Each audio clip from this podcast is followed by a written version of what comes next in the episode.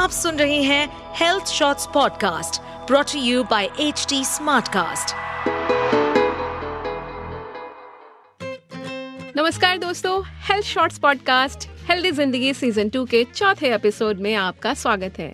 मैं हूँ आपकी host Yogita Yadav editor health shorts Hindi दोस्तों जैसा कि हमने वादा किया था कि हम हर बार आपके लिए वो ज़रूरी जानकारियाँ लेकर आएँगे जो आपके लिए हेल्दी ज़िंदगी की राह आसान बना सके।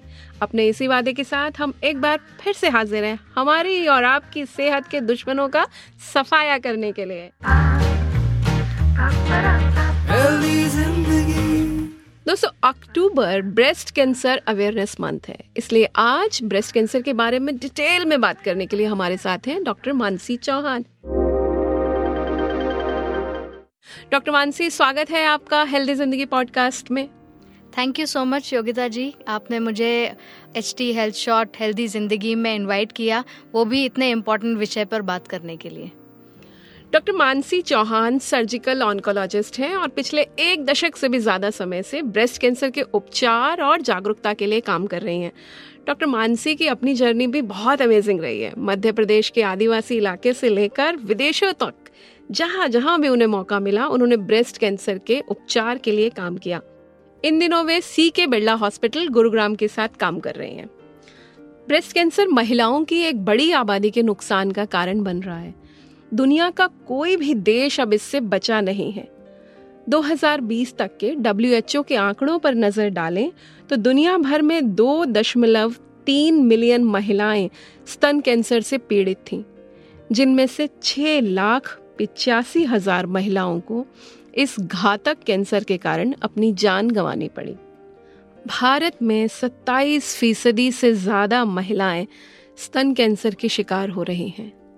मगर ऐसा नहीं है कि इसका उपचार नहीं किया जा सकता। महिमा चौधरी ताहिरा कश्यप खुराना, ये वे नाम हैं जिन्होंने न केवल ब्रेस्ट कैंसर को हराया, बल्कि इसके बारे में जागरूकता के लिए भी काम किया। जबकि एंजेलिना जॉली को हम इसलिए जानते हैं क्योंकि उनकी फैमिली हिस्ट्री में ब्रेस्ट कैंसर था और उससे बचाव के लिए उन्होंने अपने ब्रेस्ट रिमूव करवा दिए। तो इसका उपचार कैसे हो, इसे जानने का सबसे पहला जो पड़ाव है, मुझे ऐसा लगता है, वो हो सकता है कि हम इसके पहले कारण जाने।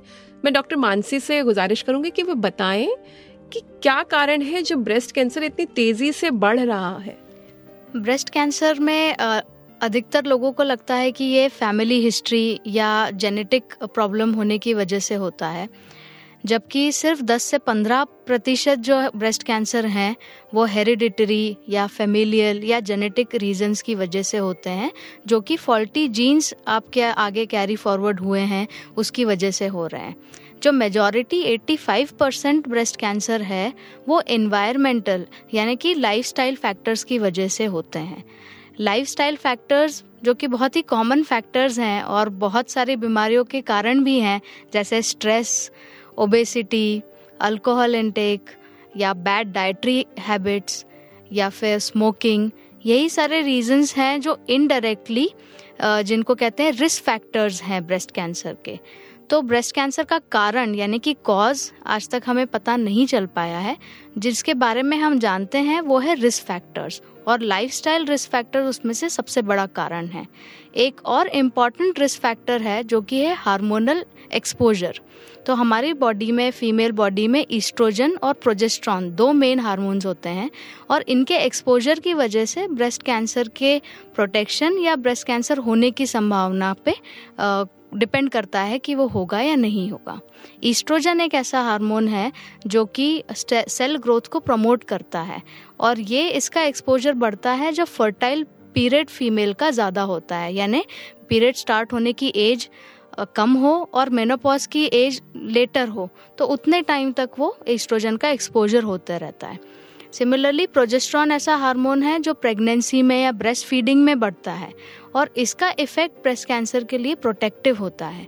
तो टाइमली प्रेगनेंसी करना या ब्रेस्ट फीडिंग करना, ये एक तरीके से प्रोटेक्टिव इफ़ेक्ट लाता है ब्रेस्ट कैंसर के अगेंस्ट में। डॉक्टर साहब, हमने बहुत बार ऐसा सुना है, आपने भी इस बात को दोबारा दोहराया कि ब्रेस्ट फीडिंग बचा सकती है आपको ब्रेस्ट कैंसर से। लेकिन इसका कोई रेशो तय है क्या? क्योंकि अब जो हमारा लाइफस्टाइल है, उसमें बच्चे भी उतने नहीं हैं ब्रेस्ट फीडिंग का टाइम भी उतना ज़्यादा नहीं है वर्किंग फीमेल्स हैं। और जो वर्किंग वुमेन है, वो तो बहुत ज़्यादा पंप से ब्रेस्ट फीडिंग भी करती हैं। तो ये सब चीज़ें क्या इसके रिस्क को और बढ़ा रही हैं? जब हम ब्रेस्ट फीडिंग प्रोटेक्टिव इफ़ेक्ट है ब्रेस्ट कैंसर के लिए इसके बारे में बात करते हैं तो वो क्यों है, उसको थोड़ा सा सेलुलर लेवल पे समझना होगा कि ब्रेस्ट जो ऑर्गन है, ये मिल्क प्रोडक्शन के लिए ऑर्गन है। और जब मिल्क प्रोडक्शन होता है लैक्टेशन कहते हैं जिसको तो एक टर्मिनल मैचुरेशन मतलब वो जो ग्लैंड है ब्रेस्ट का, उसका एक terminal stage of cellular maturation हो जाता है, जो प्रोटेक्शन करता है आगे कैंसर होने में। लेकिन क्या ये हंड्रेड परसेंट प्रोटेक्टिव है? अगर ब्रेस्ट फीडिंग कर दिया है तो क्या नहीं होगा? तो ऐसी बात नहीं है। In fact pregnancy associated breast cancer भी अपने आप में एक नई एंटिटी डेवलप हुई है और फीडिंग ब्रेस्ट फीडिंग कराते हुए भी लोगों को ब्रेस्ट कैंसर डायग्नोज होता है। तो हमारी जानकारी जो ब्रेस्ट कैंसर को समझने की है ब्रेस्ट कैंसर के कारणों को समझने की है, वो अभी काफ़ी सुपरफिशियल है।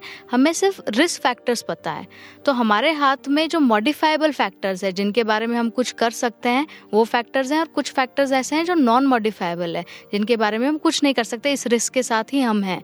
तो हम उन मॉडिफाइबल फैक्टर्स में जो जो चेंज कर सकते हैं, जैसे एक्सटर्नल हार्मोन एक्सपोजर को कम कर सकते हैं या ब्रेस्ट फीडिंग को प्रमोट कर सकते हैं, या हेल्दी लाइफ लाइफस्टाइल को अपना सकते हैं। यही हमारे पास में चीज़ें हैं जिससे हमारा रिस्क कम होता है। पर रिस्क ख़त्म होने के बाद तक हम अभी नहीं पहुँचे तो ऐसा करते हैं अब हम इसके सिम्टम्स की तरफ़ चलते हैं क्योंकि जो चीज़ है वो तो बढ़ ही रही है। तो वो कौन से सिम्टम्स हैं जिनसे हम इसको ज़ीरो लेवल पे या फ़र्स्ट स्टेज पर पहचान सकते हैं? बहुत अच्छी बात आपने कही ज़ीरो लेवल की।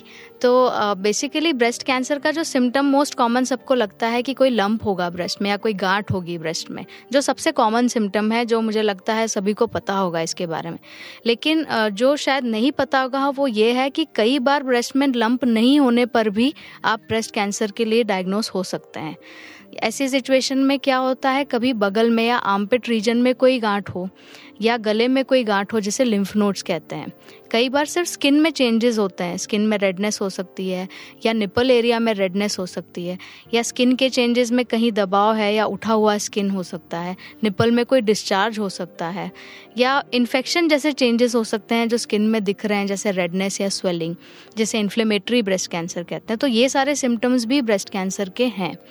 ब्रेस्ट कैंसर के लंप के अलावा भी कई सिम्टम्स है, ये ध्यान रखना हमें ज़रूरी है। तो इसे जल्दी पकड़ने के लिए सबसे फ़र्स्ट इंपॉर्टेंट जो फैक्टर हम यूज़ कर सकते हैं, वो तो सेल्फ एग्जामिनेशन है। जो अवेयरनेस है कि अपने ब्रेस्ट के बारे में हम अवेयर हैं, खुद का एग्जामिनेशन खुद कर रहे हैं। सेकेंड जो मोस्ट इंपॉर्टेंट फैक्टर है, वो है स्क्रीनिंग स्क्रीनिंग का ब्रेस्ट स्क्रीनिंग कई बार लोगों ने सुना होगा कि ब्रेस्ट स्क्रीनिंग करना चाहिए। तो स्क्रीनिंग वर्ड का मतलब ये होता है कि जिस महिला को कोई सिम्टम नहीं है, वो भी अपना चेकअप जाके कराए कि कहीं मुझे ब्रेस्ट कैंसर तो नहीं है। कोई सिम्टम ना होने के बावजूद जब हम टेस्टिंग करते हैं, उसको स्क्रीनिंग कहते हैं। अलग अलग एज के हिसाब से स्क्रीनिंग के टेस्ट अलग अलग हो सकते हैं, जैसे मेमोग्राफी हो सकता है अल्ट्रासाउंड हो सकता है। बट ये स्क्रीनिंग टेस्ट कैंसर को उस स्टेज पे पकड़ सकते हैं, जब वो एक लंप या एक गांठ जैसे फील भी नहीं हो रहा है। इसको स्टेज ज़ीरो हम कहते हैं।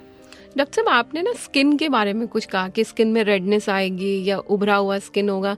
ये ब्रेस्ट एरिया में होगा या किसी और जगह पर भी स्किन में ये बदलाव हो सकते हैं? यूजुअली ब्रेस्ट कैंसर की जो शुरुआत है, वो ब्रेस्ट ग्लैंड में या ब्रेस्ट एरिया में ही होती है। वहाँ से बढ़ के वो आमपिट रीजन में यानी बगल के रीजन में या नेक रीजन में जा सकता है। तो जो पहले सिम्टम्स आते हैं, वो यूजुअली ब्रेस्ट या बगल के रीजन में ही आते हैं। तो मान लीजिए अगर इस तरह का आ, के सिम्टम्स नज़र आ रहे हैं तब सबसे पहला उपचार क्या हो सकता है या पेशेंट को क्या करना चाहिए? जो ब्रेस्ट कैंसर में सबसे इंपॉर्टेंट चीज़ हम कहते हैं इवेल्युएशन यानी टेस्ट करने के लिए उसको कहते हैं triple assessment triple assessment breast cancer की जाँच को तीन स्टेप में डिवाइड कर देता है। फ़र्स्ट स्टेप ये है कि क्लिनिकल एग्जामिनेशन मतलब डॉक्टर द्वारा आपका चेकअप होना फ़िज़िकल एग्जामिनेशन होना वो फ़र्स्ट स्टेप है। सेकेंड स्टेप होता है इमेजिंग इमेजिंग मतलब ब्रेस्ट की कोई भी इमेज चाहे मैमोग्राफी या अल्ट्रासाउंड हो, कई बार एमआरआई भी लग सकता है या सीटी स्कैन लग सकता है तो ये इमेजिंग में आता है. और थर्ड जो मोस्ट इंपॉर्टेंट स्टेप होती है इस ट्रिपल असेसमेंट की, वो होता है बायोप्सी अगर इमेजिंग में कोई भी सस्पिशियस लंप दिखता है तो उसको बाद में बायोप्सी करने के लिए डॉक्टर आपको एडवाइस करेगा. ये तीन स्टेप के बाद में ही इसका डायग्नोसिस ब्रेस्ट कैंसर का कंफर्म हो सकता है. डॉक्टर साहब, आपने ये जो एग्जामिनेशन और डायग्नोसिस की प्रक्रिया बताई है ना, असल में ये बहुत डराने वाली होती है कि जैसे ही पेशेंट को लगता है कि कुछ ऐसा है तो वो उस प्रोसेस तक पहुँचते पहुँचते ही आधी हिम्मत खोने लगता है। तो मैं आपसे और ये जानना चाहूँगी कि किन चीज़ों को साथ लेके हम पॉजिटिव माइंडसेट के साथ बढ़ सकते हैं। बिल्कुल बहुत ज़्यादा ज़रूरी है कि कई बार ऐसा होता है और कई बार बहुत पढ़े लिखे वर्किंग वीमेन हैं इंडिपेंडेंट वीमेन हैं उनको भी जब गांठ मिल जाती है, पर वो दिखाने नहीं आते हैं महीनों तक। ये बहुत कॉमन सिनेरियो है जो हम रोज हॉस्पिटल में देखते हैं। तो उसका कारण यह है कि कई बार तो एक थोड़ा सा एम्बेरसमेंट एक शाइनेस रहता है कि ये हम कैसे जाके दिखा दें। उसे हमें खुद ही ओवरकम करना पड़ेगा और ज़्यादा से ज़्यादा इसके बारे में बात करके ये इस स्टिग्मा से हम बाहर निकल सकते हैं। दूसरा ये कि ये भी बात समझने के लिए बहुत ज़रूरी है कि सेवेंटी परसेंट इस टाइप के जो लंप आपको फील होंगे, वो हो सकता है कि कैंसर के लंप हो ही ना। ये हो सकता है कि साधारण गांठें हो, बिना कैंसर वाली गांठें, बिना कैंसर वाली प्रॉब्लम्स भी होती हैं। और जब भी सेल्फ एग्जामिनेशन या खुद से जब पेशेंट एग्जामिन करके कोई गांठ पता करता है तो वो 70 परसेंट टाइम्स बिना कैंसर वाली गांठ होती है। इसलिए सिर्फ़ ये सोच के कि हाँ ये कैंसर है, डर गए और नहीं आए, उसकी जगह ये सोचना चाहिए कि हो सकता है ये कैंसर नहीं है, चेकअप करेंगे तो पता चलेगा। दूसरा अगर ये कैंसर निकल भी जाता है तो ये भी जानना बहुत ज़रूरी है कि ये बीमारी अब ऐसी नहीं रही कि इसके साथ इन्हें लाइफ लॉन्ग हमें इस बीमारी के साथ जीना पड़ेगा।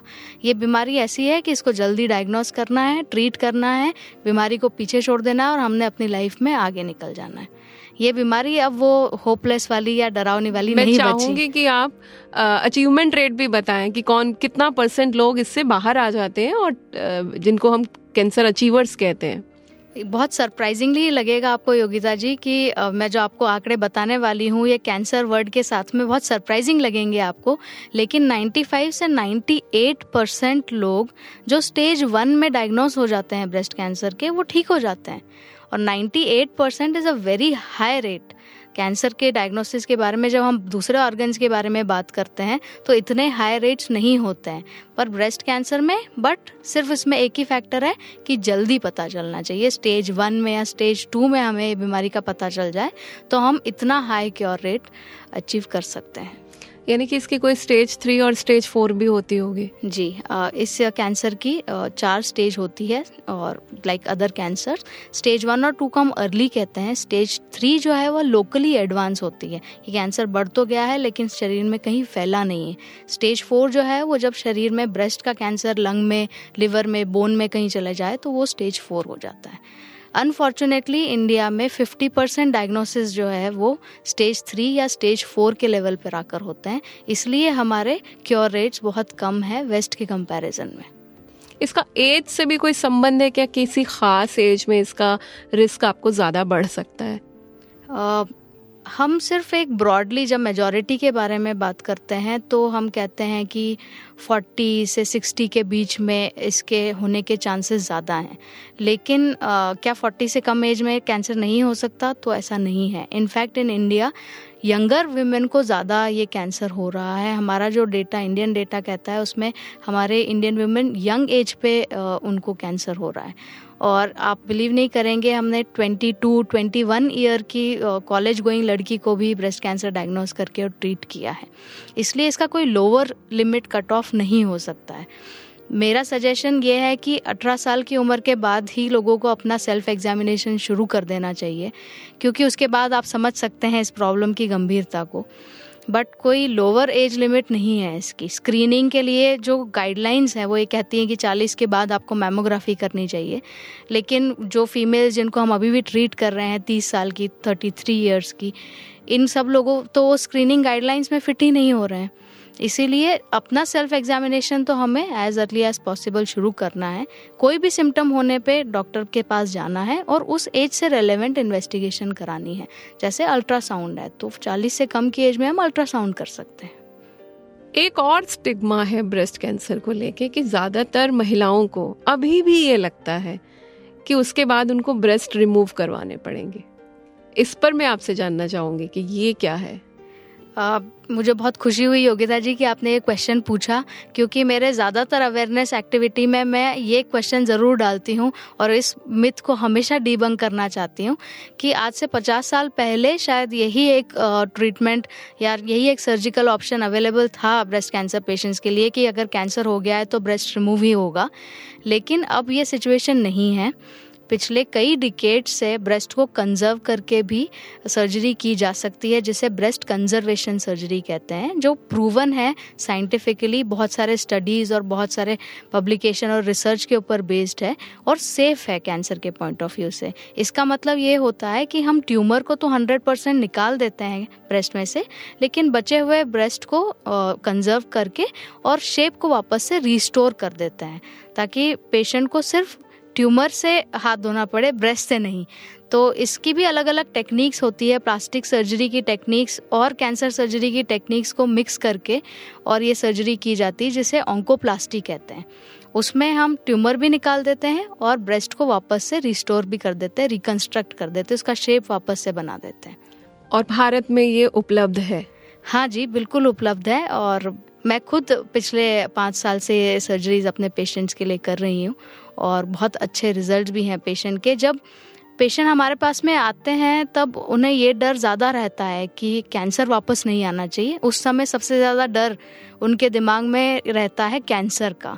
लेकिन ये रिस्पॉन्सिबिलिटी उनके सर्जन की है कि वो उनके साथ में डिस्कस करें कि आज आपको ऐसा लग रहा है, लेकिन आज से दो साल बाद जब आप कैंसर से बिल्कुल ठीक हो जाएँगे, तब आपके बॉडी इमेज पे, आपके साइकोलॉजी पे, बहुत सारी चीज़ों पे इसका आपकी लाइफस्टाइल पे सेक्सुअल एक्टिविटी पे इम्पैक्ट पड़ेगा।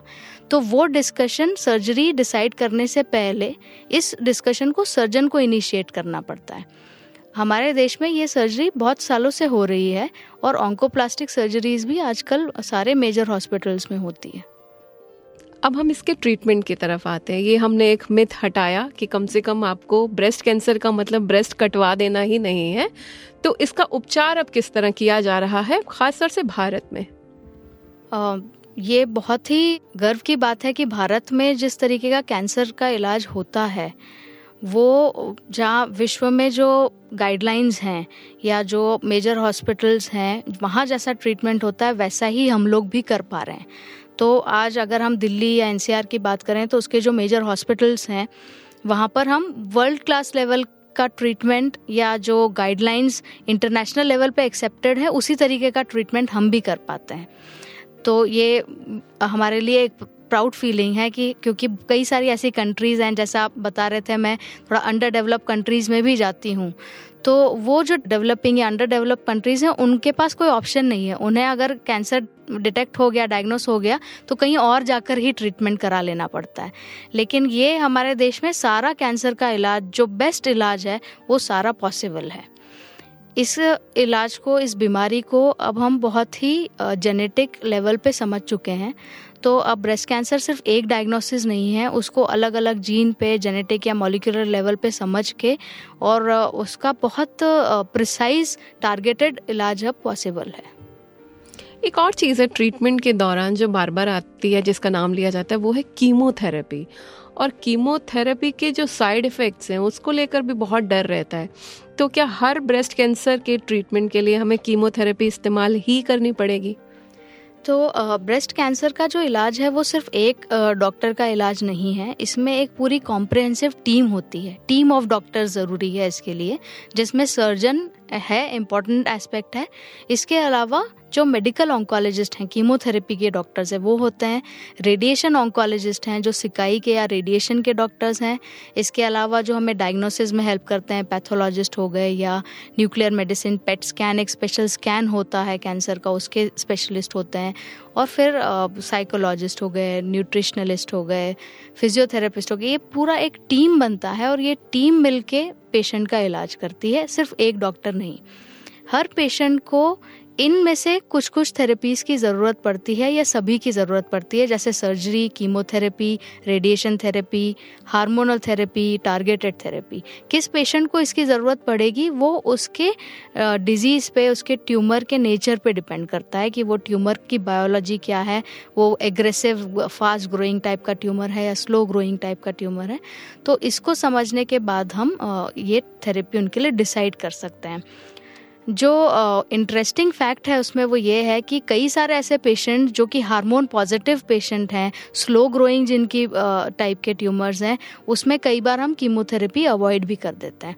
तो ये पेशेंट्स अगर अर्ली स्टेज में डिटेक्ट हो जाए तो इन पेशेंट्स की कीमोथेरेपी अवॉइड हो सकती है। कीमोथेरेपी के अपने साइड इफ़ेक्ट ज़रूर होते हैं जिससे ज़्यादातर लोग घबराते हैं कि कीमोथेरेपी के बाद ऐसा हो जाएगा, ये हो जाएगा। लेकिन बालों को लेके बहुत एक इमोशनल अटैचमेंट होता है लोगों का कि बाल भी हमारे कीमोथेरेपी में चले जाएँगे। लेकिन एक बात मैं यहाँ पर स्ट्रेस करना चाहती हूँ, वो ये है कि ये सारे साइड इफ़ेक्ट्स जो हैं, ये टेम्प्रेरी होते हैं। तो जब तक थेरेपी चल रही होती है, तब तक ये इफ़ेक्ट्स साइड इफ़ेक्ट्स रहते हैं। जैसे ही थेरेपी ख़त्म होती है, ये सारे रिवर्स हो जाते हैं। तो आज दस साल पहले जिन पेशेंट्स का मैंने ऑपरेशन किया था, उनको देख के आप नहीं बता सकते कि इनके पहले कभी कीमोथेरेपी के दौरान बाल गए भी होंगे और अब वापस आ गए। तो वो अपनी वापस नॉर्मल लाइफ में चले जाते हैं। डॉक्टर साहब, अब यहाँ तक तो हम पहुँच गए ट्रीटमेंट तक। एक सवाल लोगों के मन में रहता है, क्योंकि कुछ ऐसे केसेस भी हमारे सामने आते हैं जहाँ पर ब्रेस्ट कैंसर ट्रीटमेंट के बाद वापस लौट आता है। वो ऐसा क्यों होता है और क्या इसका कोई परमानेंट ट्रीटमेंट उपलब्ध है अभी तक? जब हम ब्रेस्ट कैंसर ट्रीटमेंट के या सक्सेस के बारे में बात करते हैं तो हम सर्वाइवल रेट्स कहते हैं, जो कि फाइव ईयर सर्वाइवल रेट होती है। जब हम इसे 95 परसेंट कहते हैं तो जो 5 परसेंट हम छोड़ रहे हैं, वो वो पेशेंट्स हैं जिनमें ये बीमारी लौट के वापस आ सकती है। इसीलिए इसका सिर्फ़ कोई एक इलाज नहीं हो सकता। जैसे हमने सिर्फ़ सर्जरी करके गांठ निकाल दिया तो अब वापस क्यों आना चाहिए? तो वो वापस नहीं आए, इसीलिए हमें कीमोथेरेपी सिकाई रेडिएशन थेरेपी ये सारी चीज़ें करनी होती है। और सारा ट्रीटमेंट करने के बाद भी हम हंड्रेड परसेंट नहीं कहते हैं। नाइन्टी फाइव परसेंट कह रहे हैं या नाइन्टी परसेंट कह रहे हैं, क्योंकि वो दस परसेंट बीमारी के वापस आने के चांस रहते हैं। ये सेल्स जो डॉर्मेंट या स्लीपिंग सेल हो जाते हैं, जो बॉडी में ब्लड में सर्कुलेशन में रहते हैं और कहीं और जाके लिवर में या लंग में जाके बैठ जाएँ और वहाँ दोबारा अकर हो सकते हैं। अगर रिकरेंस हो भी जाता है रिकरेंस कहते हैं इसको, अगर रिकरेंस हो भी जाता है तो भी वो ट्रीटेबल है। ऐसा नहीं कि अब बीमारी वापस आ गई तो अब हम कुछ नहीं कर सकते। रिकरेंस के बाद में भी उसका इलाज संभव हो पाता है। रिकरेंस के बाद में भी उसका ट्रीटमेंट संभव हो पाता है। अच्छा मुझे लगता है कि क्योंकि ये ट्रीटमेंट इतना लंबा चलता है तो जो न सिर्फ़ पेशेंट बल्कि उसके केयर गिवर्स भी बहुत थक गए होते हैं। तो आप उनके लिए क्या कहेंगी कि वो हिम्मत ना हारें और वो कैसे पेशेंट्स को मोटिवेट करते रहें? ये बात तो बिल्कुल सही कही आपने योगिता जी। जब पेशेंट को कैंसर होता है तो वो एक अकेले उस पेशेंट का डायग्नोसिस नहीं होता है वो उस, उसकी पूरी फैमिली का डायग्नोसिस होता है। सारी फैमिली एक्चुअली अफेक्ट होती है उस डायग्नोसिस से। और आ, हम चाहे बाहर से कितना भी ट्रीटमेंट कर ले हम दवाइयाँ लगा दें कीमो ले लें लेकिन अल्टीमेटली पेशेंट की बॉडी फाइट कर रही होती है। और पेशेंट की बॉडी तब फाइट करती है जब उसकी इम्यूनिटी हाई हो। और इम्यूनिटी हाई तब होती है जब उसका माइंडसेट पॉजिटिव हो। इसलिए मैं अपने हर पेशेंट को जब डायग्नोसिस बताती हूँ कि आपको कैंसर है तो ये ज़रूर बोलती हूँ मैं कि आज से आपको आपका माइंडसेट पॉजिटिव रखना बहुत ज़रूरी है। क्योंकि अल्टीमेटली हम बाहर से कुछ भी कर लें, लेकिन वही है जो आपका असली गार्जियन है, जो आपको बचा रहा है कैंसर से। अगर पॉजिटिव माइंडसेट होता है बॉडी की इम्यूनिटी हाई होती है, और वो अल्टीमेटली ट्रीटमेंट उस पेशेंट के लिए काम आती है। और ये मैं सिर्फ़ थ्योरेटिकली नहीं कह रही हूँ। कई बार ऐसे पेशेंट्स होते हैं जो बहुत अलग अलग नेचर के लोग होते हैं। कई बार काफ़ी नेगेटिव थिंकिंग वाले पेशेंट्स भी होते हैं। उनको हर स्टेप पे कुछ ना कुछ ना कुछ प्रॉब्लम्स आती ही आती और वहीं अगर कोई पॉजिटिव माइंडसेट वाला पेशेंट होगा तो उसका ट्रीटमेंट कोर्स उसका आगे भी लाइफ बहुत स्मूथ चले जाता है। जिसका कोई साइंटिफिक एक्सप्लेनेशन नहीं है, लेकिन ये सिर्फ़ एक एक्सपीरियंस की बात है। रही बात केयर गिवर्स की तो केयर गिवर्स को तो हमेशा से ही हाई स्पिरिट्स में रहना बहुत ज़रूरी है। क्योंकि ये अच्छी बात है कि हमारे देश में एटलीस्ट कैंसर पेशेंट के साथ उसका परिवार आता है। जो कि मैंने बाहर ट्रेनिंग किया है यूरोप में या यूएस में तो वहाँ तो अकेला ही पेशेंट आता है, अकेला कीमोथेरेपी लगा के चले जाता है। लेकिन यहाँ तो अगर पता चल जाए डायग्नोसिस है कैंसर का तो सौ लोग आ जाएँगे उससे मिलने के लिए या हमेशा फैमिली सपोर्ट के लिए रहेगी। तो फैमिली सपोर्ट इतना इंपॉर्टेंट है जिसकी जितनी बात करी जाए उतना कम है। और ये परसिस्टेंट उनको रखना पड़ता है स्पिरिट्स की स्टार्टिंग से एंड तक क्योंकि अल्टीमेटली पेशेंट उन्हें देख देख के ही अपना सपोर्ट गेन करता है। तो उनके लिए भी ये बहुत ज़रूरी है कि वो कोई सपोर्ट ग्रुप ज्वाइन कर लें। कई बार ऐसा होता है कि ब्रेस्ट कैंसर के ही सर्वाइवर्स के या अलग अलग कैंसर के सपोर्ट ग्रुप होते हैं तो उसमें जब वो बातचीत आपस में करते हैं कि हाँ आपकी वाइफ को भी कैंसर हुआ है अच्छा आपकी वाइफ को भी तो वो जब दोनों हस्बैंड आपस में बात करते हैं तो उससे उनको एक दूसरे को हाई स्पिरिट्स मिलती है या पॉजिटिव एटीट्यूड मिलता है या कई बार कोई चीज़ मिस हो रही होती है तो वो वो बता देते हैं कि आप ऐसा कर रहे हो तो शायद बेटर हो जाएगा। तो आई वुड सजेस्ट कि केयर गिवर्स भी अपना ध्यान रखें और सपोर्ट ग्रुप ज्वाइन कर सकते हैं। बहुत अच्छी बात डॉक्टर मानसी आपने बताई और जहाँ तक मोटिवेशन की बात है, मैं एक और चीज़ ऐड कर दूँ कि अक्टूबर पूरा मंथ ब्रेस्ट कैंसर अवेयरनेस के लिए डेडिकेटेड है ताकि हम इस बीमारी की गंभीरता को समझ सकें और इसके बचाव की तरफ़ बढ़ सकें, जिसमें सबसे पहला और ज़रूरी तरीका है स्क्रीनिंग का। टेस्ट का सेल्फ एग्जामिनेशन का। तो इसके लिए करें। और अब हम एकदम अंतिम पड़ाव पर पहुँच गए हैं डॉक्टर मानसी। लास्ट इससे पिछले एपिसोड में हमने ओवेरियन कैंसर के बारे में बात की थी और इस इस एपिसोड में हम ब्रेस्ट कैंसर के बारे में बात कर रहे हैं। लेकिन मैंने ऐसा पढ़ा है कि कभी कभी ये दोनों इंटरलिंक्ड होते हैं। कि जिसको ओवेरियन कैंसर है उसको ब्रेस्ट कैंसर भी हो सकता है और जिसे ब्रेस्ट कैंसर है वो ओवेरियन कैंसर भी हो सकता है। तो क्या इसकी कोई वजह है या कैसे इससे बचा जा सकता है? वेरी uh, इंटरेस्टिंगली ये जो ब्रेस्ट एंड ओवेरियन कैंसर की जीन होती है जिसको बी आर सी ए या ब्रैका कहते हैं अगर ये जीन पॉजिटिव है तो उसमें दोनों ब्रेस्ट और ओवरीज दोनों के ही कैंसर होने की संभावना ज़्यादा होती है। ये जो एंजेलिना जोली की जैसे आप बात कर रहे थे तो उन्होंने ये काफ़ी रेडिकल स्टेप लिया था क्योंकि वो ये ब्राका जीन पॉजिटिव थी। तो उन्होंने अपना ब्रेस्ट और ओवरीज दोनों ही रिमूव करवा लिया था और उसके बाद में ये बहुत ज़्यादा चर्चा में भी आ गया था कि ये क्या जीन है और इसकी वजह से इतना सर्जरी कैसे कर लिया इतनी लीडिंग एक्ट्रेस ने। तो ये जो ब्रैका वन और टू जीन है, ये जो मैं 10 से 15 परसेंट जो जेनेटिक रीजंस ब्रेस्ट कैंसर के बता रही थी, उसमें आते हैं। सिमिलरली ओवेरियन कैंसर भी अलग अलग कारणों से हो सकता है और जेनेटिक भी। जो जेनेटिक रीजंस हैं, वो ये फॉल्टी जीन की वजह से हो सकते हैं। क्या ये टेस्ट हमें कराना चाहिए? कैसे पता चलेगा इसके बारे में? तो इसके लिए अपने जो डॉक्टर हैं, उनसे आप डिटेल में डिस्कशन करिए कि क्या मुझे ये जेनेटिक टेस्ट कराना चाहिए, क्या मैं उस कैटेगरी में आ रही हूँ। ये test direct over the counter में जाके कराने वाला टेस्ट नहीं है, जो जेनेटिक टेस्ट है। इसके टेस्ट के पहले जेनेटिक काउंसलिंग करना बहुत ज़रूरी है। इस टेस्ट के पॉजिटिव या नेगेटिव होने के क्या इम्प्लीकेशन हैं? यह जानना बहुत ज़रूरी है। अगर ये पॉजिटिव आ जाता है तो क्या क्या हो सकता है या क्या नहीं हो सकता है? या आने वाली जनरेशन के लिए क्या उसमें ध्यान रखने वाली बात है? मेल चाइल्ड हो या फीमेल चाइल्ड हो, दोनों में से किसी को भी ये जीन आगे ट्रांसफ़र हो सकती है। तो पहले जेनेटिक काउंसलिंग फिर टेस्टिंग मेल चाइल्ड की बात आई और ये भी मैंने देखा है कि मेल्स को भी ब्रेस्ट कैंसर हो सकता है। ये भी होता है क्या? या इसका कितना रेट्स रहता है? मेल ब्रेस्ट कैंसर भी पॉसिबल है। ब्रेस्ट ग्लैंड में होने वाला ये कैंसर है। ये बहुत रेयर है as compared to female breast cancer लेकिन ये पॉसिबल है। और अगर मेल ब्रेस्ट कैंसर है तो इन पेशेंट्स को हमेशा जेनेटिक टेस्ट करना चाहिए, क्योंकि उनका कोई ना कोई जेनेटिक प्री डिस्पोजिशन या जेनेटिक कारण होना ज़्यादा पॉसिबल है एज़ कंपेयर टू फीमेल्स और अगर फैमिली में किसी को मेल ब्रेस्ट कैंसर की हिस्ट्री है तो उनकी फैमिली को भी अपना जेनेटिक टेस्ट ज़रूर कराना चाहिए। शुक्रिया, डॉक्टर मानसी। आपने आज के एपिसोड में ब्रेस्ट कैंसर के बारे में हमें बहुत ज़रूरी जानकारी दी। यकीनन, लिसनर्स इस जानकारी का लाभ उठाएँगे और ब्रेस्ट कैंसर के खिलाफ लड़ाई को और तेज बनाएँगे। धन्यवाद आपका, योगिता जी, जो आपने इतना इम्पोर्टेंट विषय लिया अपने पॉडकास्ट में, और मुझे इनवाइट किया, उसके लिए भी बहुत बहुत शुक्रिया। ये था हमारा आज का एपिसोड। इसे प्रोड्यूस किया है दीक्षा चौरसिया ने और एडिट किया है संजू अब्राम ने। आपको कैसा लगा, हमें ज़रूर बताएँ।